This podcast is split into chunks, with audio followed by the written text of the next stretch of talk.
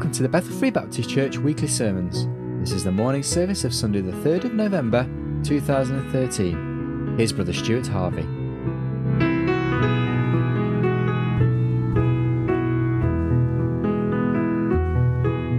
I'm glad we could laugh a little uh, before we preach. I like to I like to have people laugh a little because then uh, then uh, it's not so bad when the pain comes in the preaching afterwards. Amen.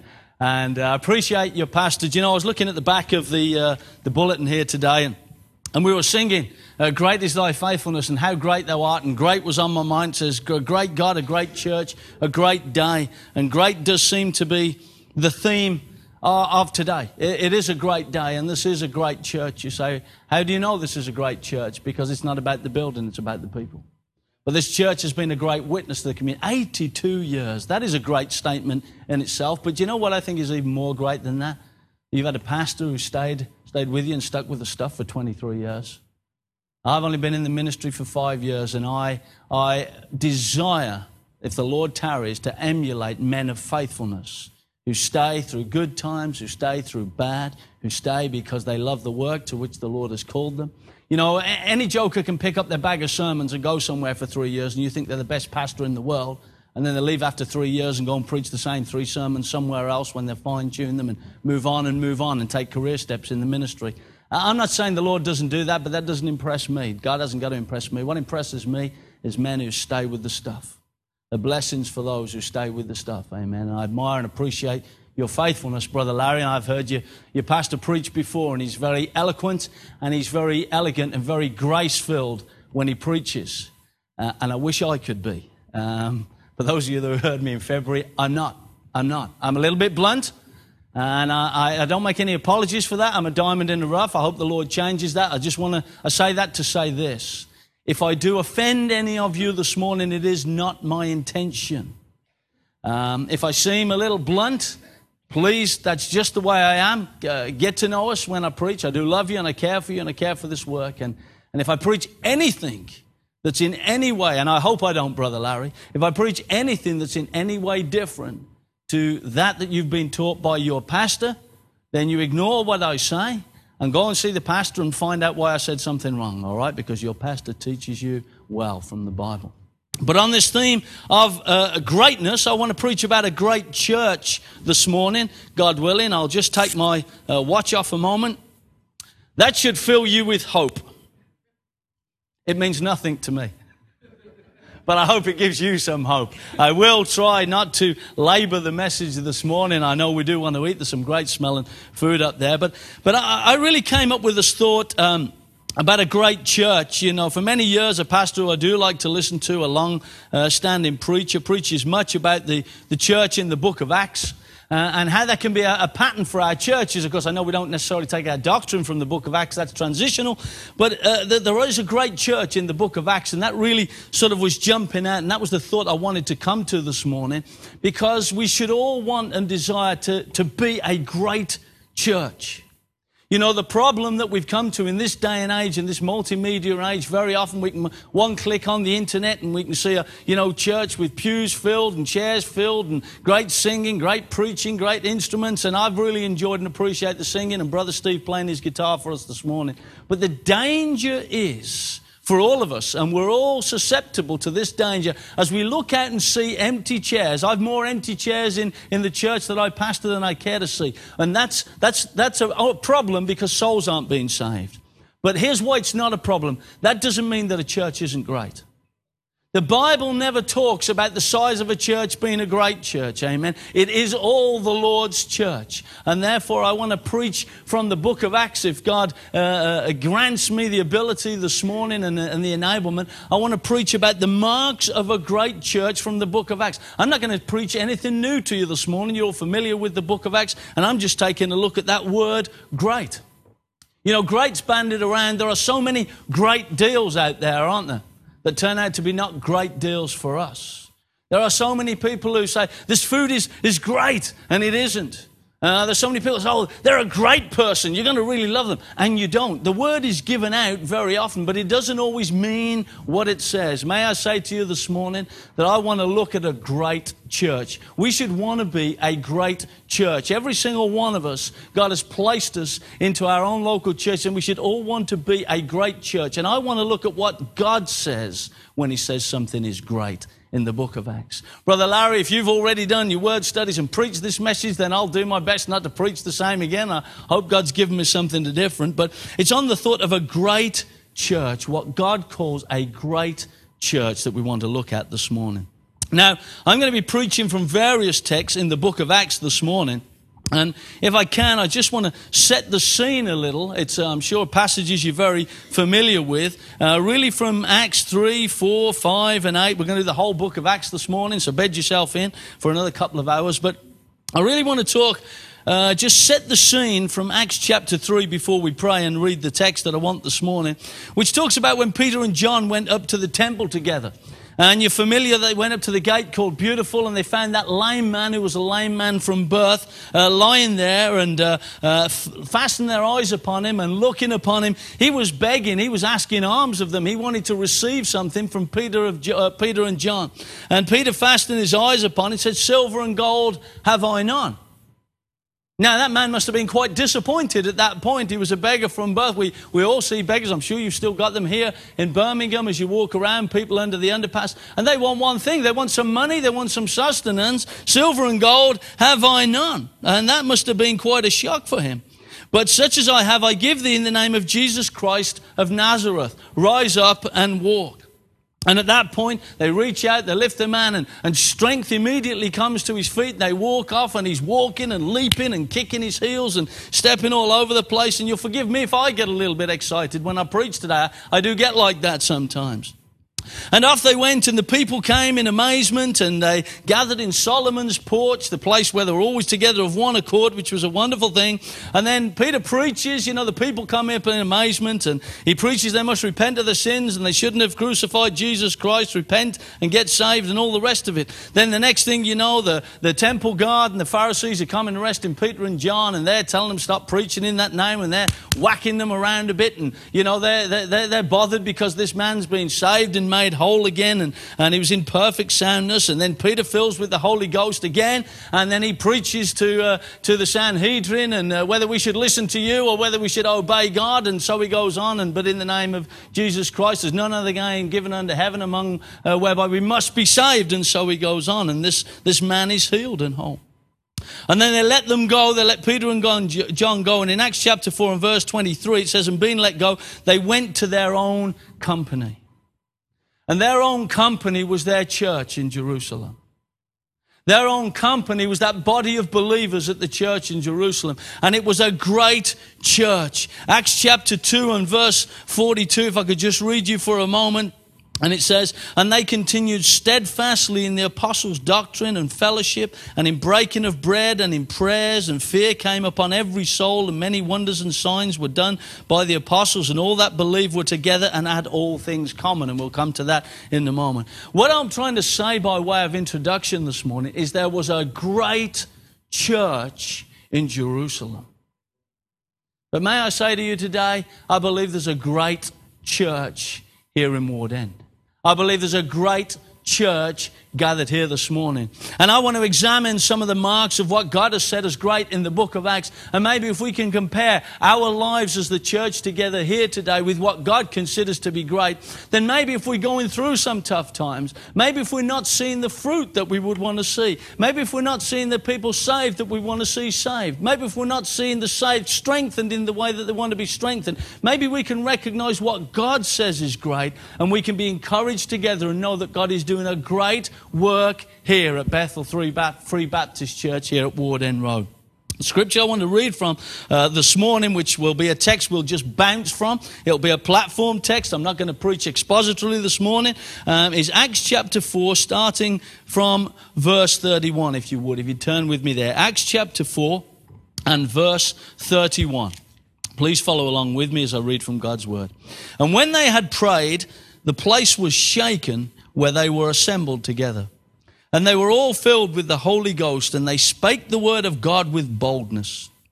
And the multitude of them that believed were of one heart and of one soul. Neither said any of them that aught of the things which he possessed was his own, but they had all things common. And with great power gave the apostles witness of the resurrection of the Lord Jesus, and great grace was upon them all. Neither was there any among them that lacked, for as many as were possessors of lands or houses sold them, and brought the prices of the things that were sold, and laid them down at the apostles' feet, and distribution was made unto every man according as he had need. And Joseph, who by the apostles was surnamed Barnabas, which is being interpreted the son of consolation, a Levite, and of the country of Cyprus, having land, sold it, and brought the money and laid it at the apostles' feet. That's a wonderful summary of a great church that they got together and they got together to pray. They were together of one accord. We see that from Acts chapter 1. And when they prayed, the place was shaken. God was stirring them up. They were shaken and stirred at the same time. They were strengthened. And God was working amazingly and mightily through that church. And I want you to know today, church, that God is working amazingly and mightily through you. You say, How can you say that, Brother Stu? You see these empty chairs. But you know what I heard this morning? I hear you sent out a man to mission. I hear you sent out a man from this church, a man on a mission. As a missionary, you have sent one of your own to reach a particular group of people, and I'm sure he'll reach out to anybody, but what a wonderful thing that is to hear. How encouraging that is to my heart. You should be so encouraged that you have been able to fulfill not only indirectly, and I'm pleased that we share some of the same missionaries, that we support some of the same missionaries. I'm sure they think your church is a great church. Every Every month, I'm sure they think that. But you know, you've sent out one of your own from this church in fulfilling that commission to, to, to, to, plant and send out missions. And that's a wonderful thing. You should be encouraged by that. Sometimes in our own churches, we take things for granted that we know about. But I can't tell you, Brother Larry, how much that was an encouragement to my heart. And I pray that if the Lord tarries, we'll see a day from our church where we send out a young man or a young couple out onto the mission field to plant New Testament churches and reach the lost. Should we take a minute to come before the Lord in prayer? Our Heavenly Father, our great and gracious and glorious God, we thank Thee for this amazing opportunity we have to gather together today, Lord as we celebrate 82 years of this building being raised up to your glory, Father, through people faithful. I think probably if we look back in time, Lord, the same as, as our own church building, there are, are people who gave, gave more from less than we have, Father, to, to, to build something to your glory and. I thank you, Father, for the longevity of this building, that it's still being used for your glory. It's still being used for the seeking and saving of lost souls and the preaching of your faithful word word, God. And I pray that until Jesus Christ tarries, you'll ensure that this building remains and these people are able to worship and meet together to your praise, glory, and excellence. Heavenly Father, I thank you for the ministry of Pastor Curtis and his wife Jane. God, Father, we, we often honor the pastor, Lord, and we forget about the wife. And, and God, I think everyone in ministry knows, Lord, what a great encouragement it has to have a blessed and grace filled, spirit filled wife, Father, and, and what a great uh, underlying invisible influence that is on the ministry of your church. Heavenly Father, I thank you for a testimony of faithfulness. I thank you for these people, Lord, who've come out this morning, Father, to celebrate this day. I pray that they'll have a great day. They'll know that they're a great church. And Father, you're still working mightily among them. And there are great things yet still to occur, Father. Help us, Lord, to increase our faith. Help me, Lord, with mine unbelief. Help Jesus Christ to increase, Lord, and for me to decrease. Heavenly Father, I pray you give me the words to speak this morning. Father, these faithful people have come out, and I want to be an encouragement to them, Lord.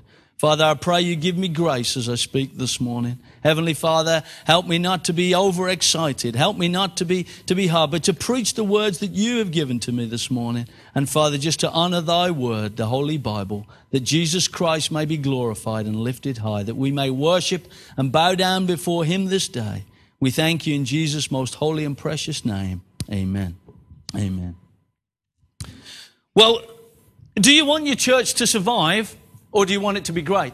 You see, the problem we have in this day and age, the problem we have sometimes when we see empty chairs, and the problem I'm sure you have the same as me, Brother Larry, as a pastor, when we get around other pastors or people who know us, how's your ministry doing? How's it going? Well, we're surviving. We're hanging in there. We're keeping the doors open. Now, what kind of talk is that? You know, we get weary in the flesh. The Bible says, be not weary in well doing, doesn't it? But sometimes the truth of it is, we can become weary. The truth of it is, sometimes when we're a small body of people gathered together, we can get sick of seeing the same faces week in, week out, don't we? Sometimes we, we, just, we just want to see something different. We want to see the Lord at work. But you know, we have to check that attitude. That's such a human attitude. We're not just keeping the doors open. That scripture up there this morning to Jesus Christ said, I will build my church, and the gates of hell shall not prevail against it. We're not keeping the doors open. The Lord Jesus Christ, if it be his church, is keeping the doors open. And I see from that church in the book of Acts, I see from Acts 2.42, it was a church that had great doctrine, that had great fellowship, that had great prayer. And you know, those are the marks for me of a good church. Those are the marks to me of a church that Jesus Christ is building. Great doctrine, great prayer, and great fellowship. Now, from the days and times that we live in, and you'll forgive me for being a little critical, but it's so easy to think in this day and age that music is the mark of a great church. Oh, we had an hour of great worship. Really? Really? Did we? I think the marks of a great church we need to find from Scripture. Scripture needs to inform our thinking, and we need to conform our thinking to the words of Scripture. Any thinking that we have is okay. It's all right for us to think. But we have to understand where our opinions are influenced and informed outside of Scripture, then we need to bring our minds and conform them to the truth of God's Word before us this morning. The truth is the church at Jerusalem was a great church and it ought to continue to be a pattern for us as churches today. There are many things that we ought to model our churches on from the church at Jerusalem. And before we get to saying what God is great about the church and a great church this morning, let me say this. The first thing that's great is salvation. No one can have a great church without salvation. You can have a church filled with people. You could have a thousand people in a church and they can sing songs, but you know, if they weren't saved, it doesn't make it a great church. It may be a great performance. It may be a great social outing. It may do much social good. But unless it's filled with people who have not failed to neglect so great a salvation, then it's not a great church until it's filled with people who are saved. May I say, the Bible shows us nothing about a church with people who aren't saved. The church is the people. We're translated from the kingdom of darkness to the kingdom of light, from Satan to the Son. We're from unsaved to saved. That makes it a great church alone. The fact that people, even if there's only one person saved, then that makes it great. What value would we put on a soul? I hope you never put a price on a soul.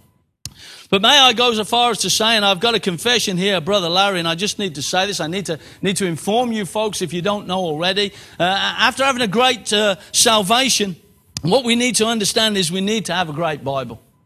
And I am a self confessed King James Bible nutcase. I haven't come to preach on that this morning, Brother Larry. Don't panic. I'm not going to preach on that this morning. But I want to tell you that after a great salvation, we need a great book. God said that He's magnified His word above His name.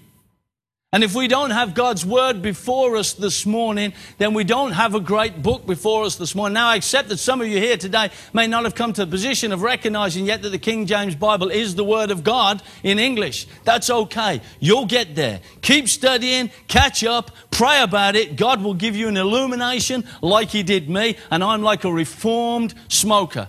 Uh, did any of you in here, can I say, use the word smoking from this pulpit? Brother Larry, I hope I'm not being sacrilegious or anything. But is anybody in here a reformed smoker? Used to smoke but no longer smokes? Amen. Are you tolerant of people who smoke around you? No, I bet you jump. It stinks, doesn't it? It's disgusting. It's a horrible. If you smoke in here today, quit. Those, never mind a 12 step program. Never mind encouragement, never mind patches. The Apostle Paul said, Those that stole, steal no more. Just stop doing it. It's a filthy, disgusting, money wasting habit. That's the rant and the vent over. But let me say this when you've been there and you get out of it, you realize how bad it was, and then you tend to go on about smoking. Well, I'm like that with the Bible. I was there and then realized through God's illumination how bad the corrupt versions are, and therefore I'm a nutcase for the King James Bible. I'm going to try not to mention that too much today, but I just wanted to warn you in advance because sometimes it just pops out and I can't help myself. I don't want to cause any offense. You study it down, you'll get there. And I'm sure I'm not going against anything Brother Larry's preached, but if I am, I just wanted that confession out before we start this morning.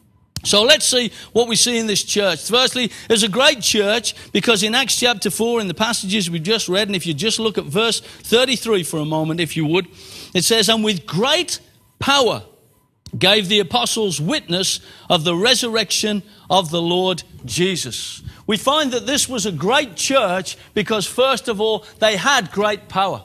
And their great power, you'll excuse me while I drink. Their great power had nothing to do with the power and charisma they had as men. Their great power had nothing to do with the numbers they had in church. Notice what it says with me. It was a great church because it says, and with great power gave the apostles witness of the resurrection of the Lord Jesus Christ. They received, they prayed, and they received great power. Notice it doesn't say, first of all, they prayed and they received great fellowship. How many of us have got the impression that churches ought to be all about great fellowship? Now, please don't misunderstand me. Great fellowship is a wonderful thing. Great fellowship is something that I'm sure we all crave and desire. But great fellowship should be the product of a great church. Great fellowship should not be the aim of a great church. You say, why are you saying that? Because, Brother Larry, I don't know whether you've experienced this, but we're not a big body of believers down there at Riverside Baptist Church in Exeter. And sometimes people come and they realize that they don't necessarily have the numbers around them of people to fellowship with. So it's got nothing to do with the doctrine. It's got nothing to do with Jesus Christ. It's got nothing to do with the fact we try and fulfill the Great Commission, support missionaries, plant New Testament churches, go on the streets, do the outreach, and all the things that I know you do here that to me make a great church. But they say, well, you know, there wasn't enough people there for us to fellowship with. Brothers and sisters, that doesn't make something a great church. You know, I, I, don't know about you, but I, have got some unsaved friends still. I've got some unsaved people that I still communicate with. And uh, do you know what? I sometimes have great friendship with them, but that's not fellowship, is it? Because our fellowship is in the Lord Jesus Christ. But this was a great church because it had great power. And the great power that it had upon them was in the public proclamation of the preaching of the Word of God. A great church is a church that has great power in public preaching of the Word of God. We need to be a church that looks at being great in those things. You see, Peter and John, the Bible tells us, were unlearned and ignorant men. But they turned the world upside down, didn't they? You see, the power doesn't come necessarily. I'm not against study, please don't misunderstand me. But the power doesn't come because we're studied men and women. The power comes because we pray down the power of God. A great church is a church that has the power of God. The Apostle John didn't rename himself the Right Reverend Dr. Boanerges, did he? James and John, the sons of thunder. If you're not reading your Bible, keep up with me here. Boanerges, the sons of thunder. He didn't rename himself so he could go on the TV and they could put a title up and say, this was a great church because the church at Jerusalem, one of the elders and pastors was the Right Reverend Dr. Boanerges. No, that didn't make it great. What made it great is that after they prayed, they had great power in the witness of the resurrection of the Lord. Do you know the Bible says we're to determine to know nothing save Jesus Christ and Him crucified? Do you know when you've been out there on the streets, and I know brother, I know brother Steve here goes out on the streets, and some of you do too as well. And, and last week I had a wonderful conversation on Saturday on our, on our, our street outreach and preaching with two young people, a, a young couple, a man and a woman, and they were at the college, you know, and the usual thing, all about evolution. You know, and how does this debate go? They ask a question, we answer a question. They ask another question, we answer a question. They raise an objection, we answer an objection. And on and on and on and on and on and on it goes. Now, nothing wrong with answering people's questions. Please don't misunderstand me. But you know what the danger is? We've become such smart Christians today. We have so much access to so much material The danger is that we have forgotten. We think we're a great church because we've got all the, the creation information. We think we're a great church because we've got Ray Comfort's way of the master thing. We think we're a great, oh, sorry to uh, any names, you know, if, if, if he's a heretic too, just wipe that one clean. But, you know, we, we think we're a great church because we've got our chick. Oh, you've got chick. I love chick tracts. But we think we're a great church because of these things. But we're not. You see, a great church is a church that had the power of God in public proclamation. Uh, uh, and we have to determine to know nothing among the lost of the world, if we're a great church, save Jesus Christ and Him crucified.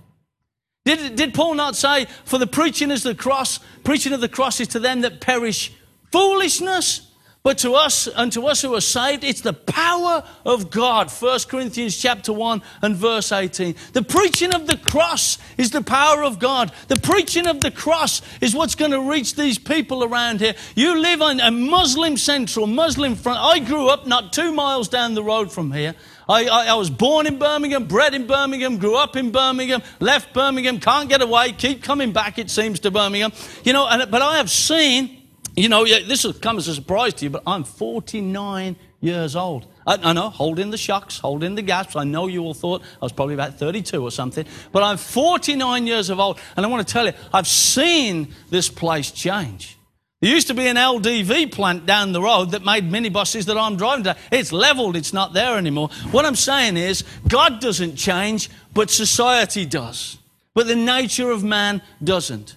Now, Brother Steve and I were talking just before. I love, I love meeting and witnessing to Muslim people. We've not got so many of them down in the southwest, but we have now got a mosque down in Exeter. So I know everything is going to change. Two years ago, it changed from being an Islamic centre to a mosque. Now, Exeter, any of you have ever visited it, is the southwest of England. It's classic Middle England. It's predominantly white European, and it's, but it's changing. Now, some of the folks who are down in Devon have no clue what's coming upon them. They've no clue. They're not getting ready. And the thing is, if we don't understand that the power of God is in the preaching of the cross, the preaching of the resurrection of the Lord, we give witness to a living, a risen, living, ascended Savior. Uh, uh, uh dear friends, may I say to you this morning, if you're sitting here today, you say, What's the point of what's he talking about this morning? I'm saying, if the only thing you know is Jesus Christ and Him crucified. And you can go and meet somebody, sit next to somebody in the church, knock on somebody's door, and stand in the street and say, I want to tell you about a Savior that died for our sins, was crucified, buried, and rose again the third day according to the Scriptures. Then I can I tell you from the Word of God that makes a great church. You don't have to have a degree in creation science.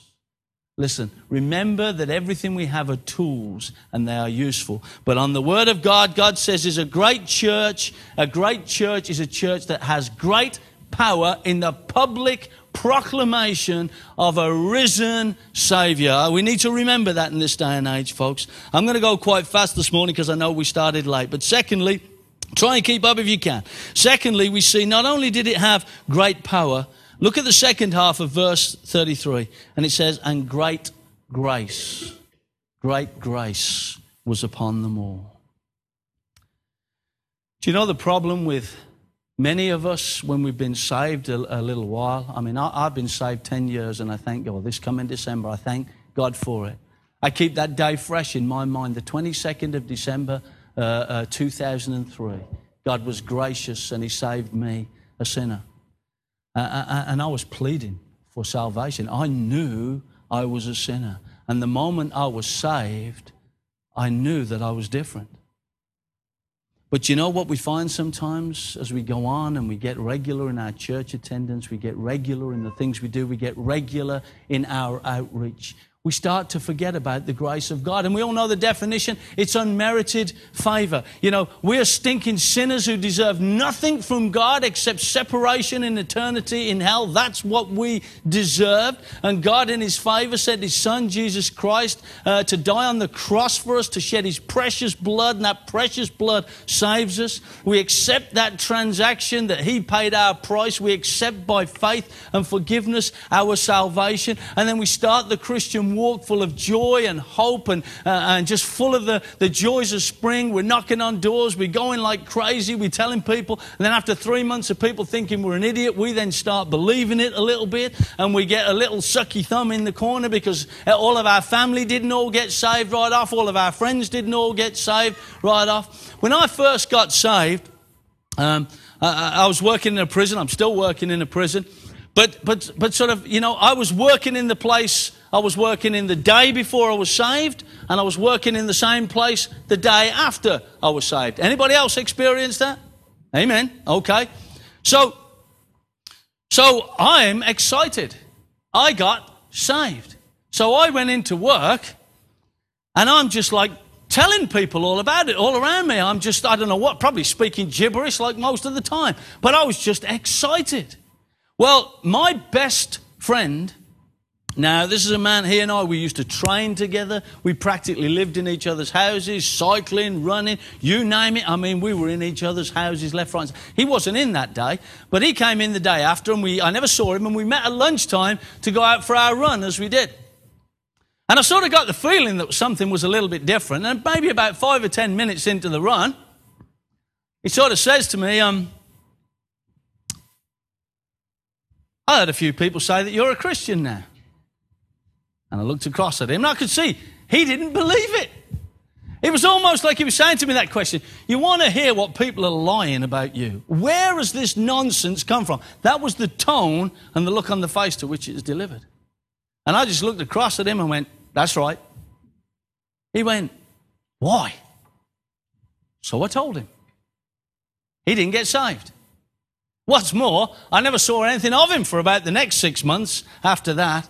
We have to be prepared to accept that God's grace upon our life is not necessarily always comfortable for those around it. We've got to get comfortable in our Christian skin because God's grace is great and it makes it a great church. Whether everyone we know and love believes it or whether they don't, it is still great grace. And the problem that we have is that we forget how great the grace of God is. My friends in the church this morning, may I, may I say to you, we'll do well to remind ourselves of where we were going without God's grace. We do well to remind ourselves how great His grace is because hell was our destination and only by His great grace are we saved. Remember what God's great grace saved us from. You see, when we're saved, were placed into the body of Christ. And that's a wonderful, wonderful thing. You see, you can force a union, can't you? We can, we can unite with anybody over anything. We can force a union, but we can't force unity. And the grace of God is something that brings unity to born again, blood bought Bible believers everywhere. And we have a great church because of the great grace of God, which provides a unity with our brothers and sisters in Christ. Now, there may be some things we're going to disagree on, and we may not choose to work with some others who are genuinely saved for various doctrinal reasons. But what I think is a wonderful thing and makes a great church when we can come and you can come and we can stand with our dear uh, brothers and sisters in Christ, and there is a unity in Christ that evidences and demonstrates the grace of God. And upon the church in Jerusalem, it says, Great grace was upon them all. Nobody had a greater measure of grace than the others. Nobody had more than anybody else. And you'll forgive me looking up, but I just noticed that that clock stopped and I thought those minutes aren't moving very fast. So you may well have to have great grace upon me because I thought it was still 10 to 12, but it's not. So I'm going to plead for some grace. Let me move fast. Great grace. But look what else do we see? Great power, great grace. Look at verse 34 and verse 35, still in chapter 4. Neither was there any among them that lacked. For as many as were possessors of lands or houses sold them and bought the prices of the things that were sold and laid them down at the apostles' feet, and distribution was made unto every man according as he had need. A great church will find that the saints are generous people. The Western world, Western Christianity, i.e., us and the rest of Europe, have never had it so good. I'm talking about materially now. We have never had so much in the entire history of the Christian church. We have never had so much. And we see here great generosity. That's a mark of what makes the church great, isn't it? We don't want to see our brothers and sisters in need. We don't want to see our missionaries in need. We want to be a people who are a generous people. But may I say this? The generosity of the saints in the first century church at Jerusalem was because of conviction, not because of compulsion. And that's so important that we recognize what marks out a great church is a church of saints who are generous because of conviction. It's one thing, and Brother Larry, I'm sure you find the same as me. It feels like week after week now, we need to stand in the pulpit and say, There's this need over here with our brothers down in South America. There's this need over here with our brothers over in Ireland. There's this need over here just up the road in Birmingham. And it's like every week there's a need. It's like every week we're putting before prayer there is a physical need that can be met financially as well as by prayer. You see, because so many prayers remain unanswered today, I believe, because we just don't put our hands in our pockets sometimes. Now, I'm not trying to rebuke you. I'm trying to show you a passage here of the scriptures. Neither was there any among them that lacked, for as many as were possessors of land. Now, we've got to understand doctrine is transitional. The kingdom was in mind. I understand that we come further late, late into the passage in Paul where he speaks. He says, uh, charge them that are rich that they be not high minded. I'm not saying to you, if you own a house, you've got to sell it and come and lay it at Brother Larry's feet. Although, Brother Larry, if you pay me, I'll preach that if you like. But it is important, my friends, that we recognize how well off we are. It is important that we recognize the sacrifice of our dear brothers and sisters who have gone on to the mission field. It is important that a great church recognizes the need that is out there. And we walk sometimes out of services, and I've done the same just as the pastor, and you walk out and go, We just surely, we surely can't give any more. And then we nip to the fish and chip shop and buy four fish and chip suppers. What's that cost these days? About £20, doesn't it?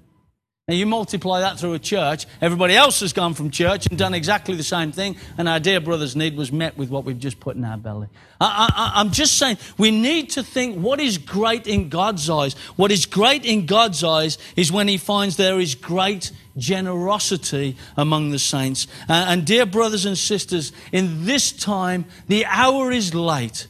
The king's business requires haste. We're coming to the end of all things. We need not to be cleaving for tomorrow. We need to have an eye on tomorrow. We need to plan for tomorrow. But our dear friends, how many things do we need to put aside for tomorrow? How many Xboxes do kids need? How big does a television set need to be so that you can see it? I mean, you drive down the road these days and people have their curtains. When I grew up, nobody ever had curtains open. I come from that generation. Draw the curtains, shut the world out. Nowadays, you can see into everybody. You walk down the street, you can see in everybody's front room. They got the light on. If they know shame, what's the matter with them? But you know, it's like they live in this grey light. It's like the world after dusk lives in this grey light. Everybody sits in the shadow of the idiot box that comes off the wall. It over, it's up, it's on the fireplace, and it looms down large upon them. Now, I'm not going to preach against television this morning. You, mate, you see, preacher, we're not to be the Holy Spirit. I determined through the Holy Spirit that we shouldn't watch television. Okay, and we've done that, and I've found that to be a blessing in our life. It's given me so much more time. It really has. But I'm not preaching, don't have a television, but I'm preaching this. A great church is generous. You say, well, the only thing I've got is my 50 inch television screen. What can I do for Brother Gareth when he goes out to the university? He's got a need. Sell your television. Get rid of it. You will find a blessing in that, uh, rest assured. But you know who, if you don't, you know who will?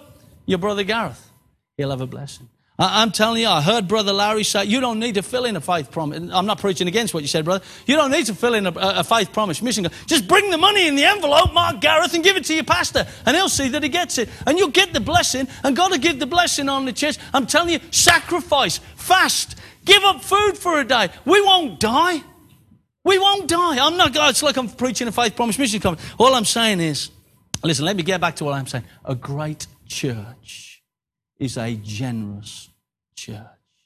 I know clothes are made differently today, and they've made them with very long pockets, and as a result of evolution, we've got very short arms. And it's very difficult for us to lay hand on what's at the bottom of our pocket. But with an effort, we can get down there to what we're saving for a rainy day. May I tell you, it's raining today. It was when I left this morning, anyway. Praying God the sun's on the righteous. You see, the generous church were cheerful givers. And I love this saying cheerful giving makes happy living. Hello, is this on? Cheerful giving. Oh, I must be touching a hot spot here, brother. Cheerful giving makes happy living. Amen. Let me try that again. Cheerful giving makes happy living. Amen. Amen. That's right. And we want to be happy Christians, don't we? What have we done in the West? Man, I, sometimes you what? Sometimes I can only speak for my church. Sometimes I stand outside. We have to go around and pick the kids up and that first, and you have all that here. But if I can get there, sometimes I watch the faces of people when they don't know I'm looking at them coming from the car park. And it's like they're going to a funeral. Now, that may be me, all right, and I accept that. But somewhere we've lost our joy, haven't we, as Christians? May I say, God's method for getting it back is for us to be generous givers because God loveth a cheerful giver, doesn't He? And if God loves us, we can't be anything but cheerful, cheerful people. A, a, a great church, and let me say this it, it's not that we can meet every need. The poor we shall always have with us. We can't meet every need. But a great church and I believe this is a great church. I see your missions board over there. It's a great church. It's a church that do all they can in the area of giving and then trust God to do what we cannot. May I say a great church is a generous church. Turn back to Acts chapter 3 for our next point. I've only got another 12 points to do. Acts chapter 3, as we see, and verse 11. Let me just read the one verse. And as the lame man, remember he's sort of the substance of our text somewhere this morning. And as the lame man which was healed held Peter and John, all the people ran together unto them in the porch that is called Solomon's, greatly wondering. A great church is one whereby the people on the outside of the church have great wonder, and by that I mean amazement at the change in the lives of the saved. That makes a great church. When those on the outside of our communities, what we see here, this man had been lame since birth. Peter looks at him, silver and gold have I none, but says, However, you, give in the name of Jesus Christ of Nazareth, rise up and walk. Puts out his hand, by the way, gives him a hand, gives him a hand. There's no works in that, he's just reaching out. And he says, Stand up, and he says, The strength came to that man's ankles and his feet, and he stood up and walked. And everyone around them looked and saw a changed life. And they saw a changed life immediately before them. We could go to the Gadarene demoniac, couldn't we? Demoniac, however you pronounce it. You know, he had seven in the money, crying and cutting himself out in the chains, and he meets Jesus Christ, and Jesus Christ heals him, makes him whole, left him clothed and in his right mind.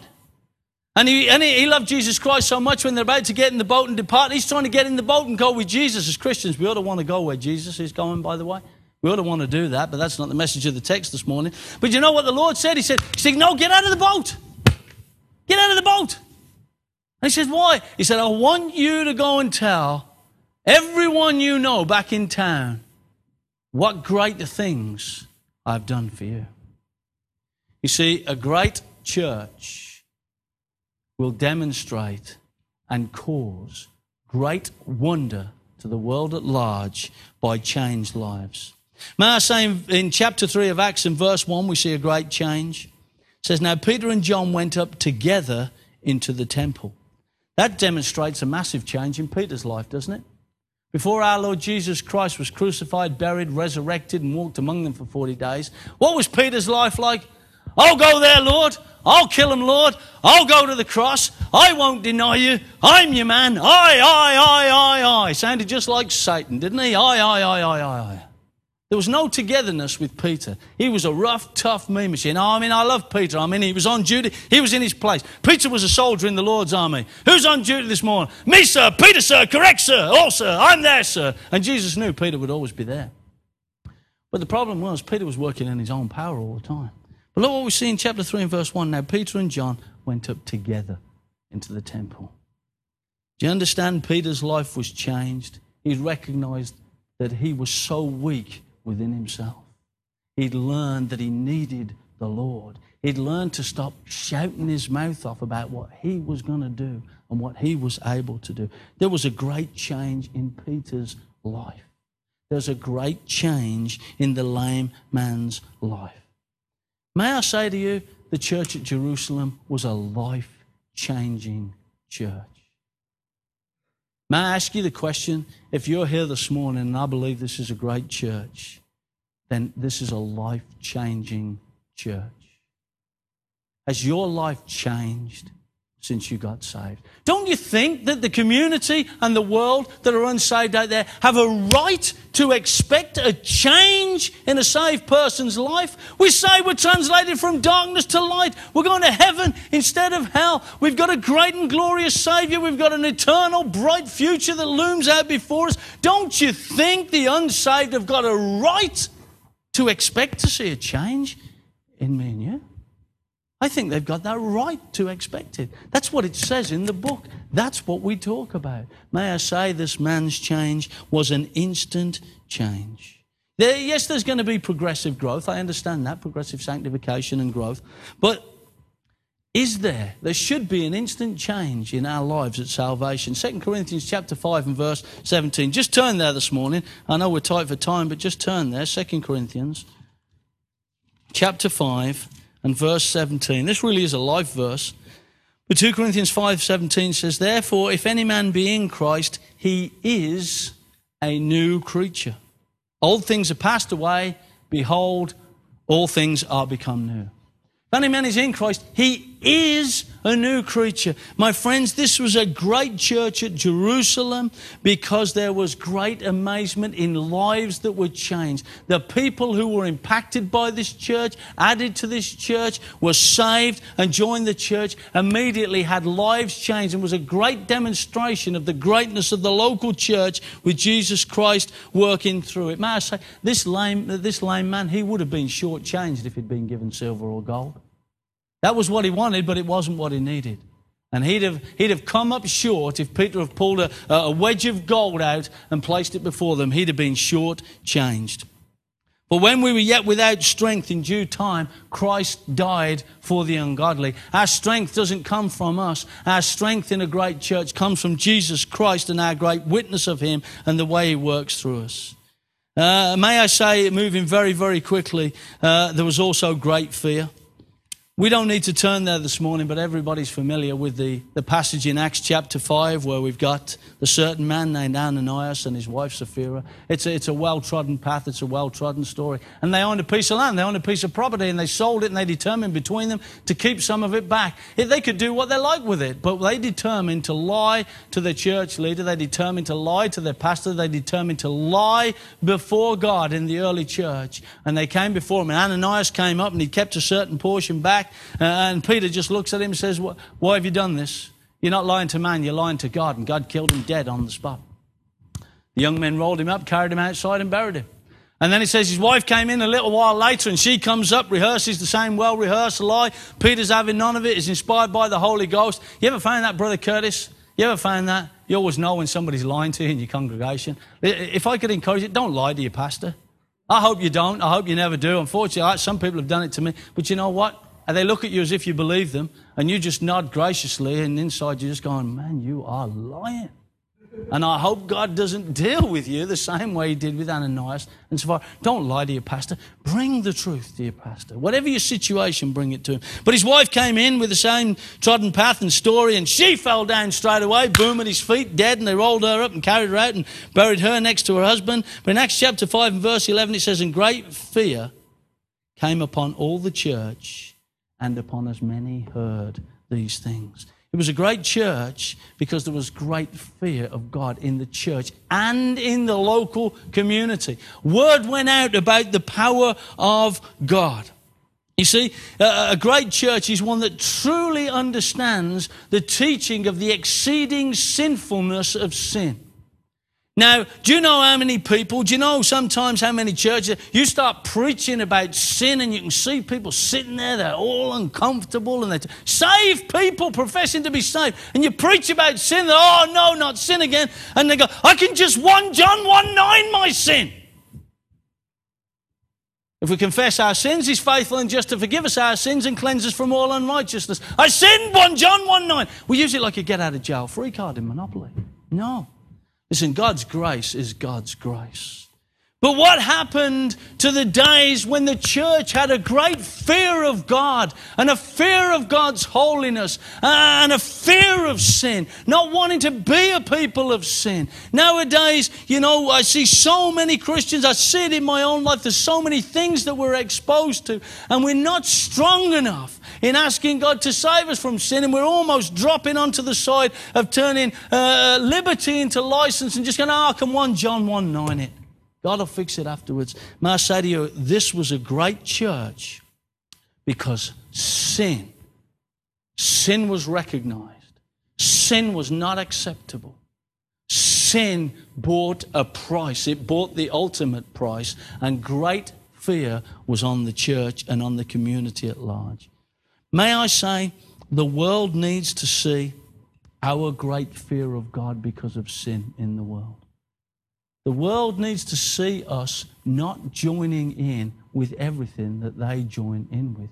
The world needs to know that for Christians, there is a line. And I don't care if you're 18, and I don't care if you're 80. It doesn't matter to me whether it's bingo and a glass of whiskey at Christmas. The world needs to hear you say, No way. And it doesn't matter whether you're 18 and it's somebody else's 18th birthday and they want you to go to the nightclub. They need to say, I'm happy for you, but I can't go there. Great fear. You see, it was a great church at Jerusalem because of great fear. And I believe this church here has longevity because it's had great fear of God over the years. I believe the Lord has left this building standing. I believe the Lord has kept a faithful witness here because there's been a great fear and great preaching of sin that should not be found, that should not be leavened, found among us. Great fear. Moving on, great persecution. Acts chapter 1, we are coming to a close. Now, this church was great, and this church witnessed, this church saw great outreach, this church saw fear come upon the community, this church saw souls added and saved, this church saw great and amazing things. And this set one called Saul in Acts chapter 8 and verse 1. Uh, uh, uh and Saul was there when, the, uh, when Stephen who had, who had done such wonderful things and preached so marvelously, and revival had broken out, had been uh, brought before the Sanhedrin, brought before the council, brought before them all, and they were took him out and threw him out, and they were stoning him to death. And in Acts, uh, Acts chapter 8 and verse 1, it says, And Saul was consenting unto his death. And at that time, there was a great persecution against the church great persecution against the church. Have you been persecuted this week? No. We're not under any persecution, are you? We're under ridicule. We're under rejection. We may be reviled. We may be the laughing stock. But as far as I'm aware, I'm not aware of a family in the Midlands or in Exeter that were dragged out and had their tongue nailed to a post. I'm not aware of anyone who had their children set on fire or run over by a steamroller. I'm not aware of anyone who had their wife shot and raped before them. So, what is he talking about? Do you know that's going on in the world today? Do you know those things are happening to your Christian brothers and sisters today? Do you know what's happening to the churches? They're growing. They're growing. I don't want a great persecution to come upon us. I don't want a great persecution to come upon you. I'm happy we've got the freedom to preach. But may I say, we're getting a little lethargic because we don't have a great fear of sin and we don't have a great persecution on us. We think we've got all the time in the world. And look what happened. God brought this upon them because it was a great church, but they weren't obedient in the area of spreading and sharing the gospel. They were staying together, and God scattered them throughout the regions of Judea, Samaria, except the apostles. He left them there to run the church. And it talks about the devout men who carried Stephen to his burial. And as for Saul, it says in verse 3, he made havoc of the church entering into every house and hailing men and women, committed them to prison. Do you know what I'm really glad about in this passage? Do you know why I think the church at Jerusalem was a great church? Saul knew which houses to go into to find the Christians. I wonder, I wonder today, I wonder today, and we've all heard the statement, you know, if it was illegal to be a Christian, would there be enough evidence to, to convict us?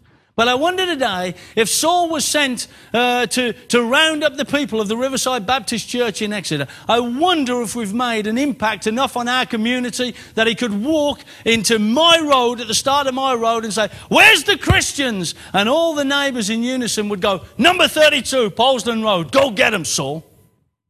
I fear that that wouldn't be the case. I fear that I'm not enough of a witness in my community. I fear that I'm too comfortable. And I fear I'm not a visible enough witness to those who are close enough around me that if they were to come to look to wreak havoc in the church, then most of us would still get there the following Sunday because we hadn't been arrested. We're like the, the special services, aren't we? I, I always call it the SBS. Now, where we are down in, uh, down in Exeter, we're not far from the Royal Marines training camp at Lympstone. Any of you ex Royal Marines, I appreciate, any ex servicemen, appreciate your service for our country, and I'm glad we've got a day next week we can remember that. But the, everybody's heard of the SAS, but not many people have heard of the SBS, which are the special forces that are selected from the Marines, and that's the Special Boat Squadron. And the Special Boat Squadron are so trained in canoes and were so used during the war, they can canoe up, they can do all sorts of things, and they can be out of there, and nobody knows that they've been there. May I say to you, my fear is today that we're the SBS, we're the Special Baptist Squadron. That we can get in and we can get out, and nobody knows that we've been there. We're not visible enough witnesses. We're becoming so like the world, we're disguising. We don't want to be different. We don't even want to look and dress different on a Sunday. We don't want to carry a Bible out of our door anymore. We don't want people to know where we're going. We don't want them to confuse us with anything. We could be going to B&Q for all our neighbour knows. We look just like everybody else. May I say, great persecution changes that, and I'm glad Saul knew where to go. For those who live godly in Christ Jesus shall suffer persecution. It can be the mark of a great church, you know, if you're going through some things. It doesn't necessarily mean just because a church where everything's going uh, zippity doo dah, zippity day, my oh my, what a wonderful day, that that's a great church. It could be really going through some things. But may, may I just close with this point? For all, for all they went through, they had great power in the preaching. They had great witness. There was great wonder. And there was great fear. And there was great persecution. But through it all, do you know what made this church great? The answer's in Acts chapter 8 and verse 8. It says, And there was great joy in that city. A great church is a church that, in spite and despite everything the world does to it, despite the wiles and the fiery darts of Satan that come against it, despite the rejection of family and friends, despite the isolation, despite the separation, that they are a positive, happy people despite the persecution. They are the marks of a healthy church. I love it, you know. I really love to see the marks and the signs of a healthy church. Do you know what they are? It's where people come early and it's where they stay late. Boy, you know, it drives me round the bend when we're a healthy and happy church. Everybody comes early before I'm ready for them to come, and they won't go home until I start switching the lights out and trying to nudge them out the door and get the vacuum out and go around their feet. And you know, but I love it. But I love it. And I know that's what it's like here. It was like here in February when it went late at night and we're all at the back and we couldn't even go home and we were just sitting chatting. Everybody's chatting and everybody's. But that's the mark of a great church. Religion gets in, gets out. Holy Mary, do da, do da, day, get your grace and gone. You know, done my bit, tick the box. No, no, no. These were being rounded up, thrown into prison, persecuted, tortured Yet they were a joy filled, joyful church because their joy was found in Jesus Christ and their fellowship was in Jesus Christ. Great joy. Now you may say today, you know, that, that, that all sounds wonderful, but it just, it just, we're just a few. Now I want you to understand to me, this is a big church. This is like a mega church to me this morning. But you understand in Acts chapter 1 and verse 15, there were 120 people in that upper room praying. 120 people. And 3,000 were then added to the church.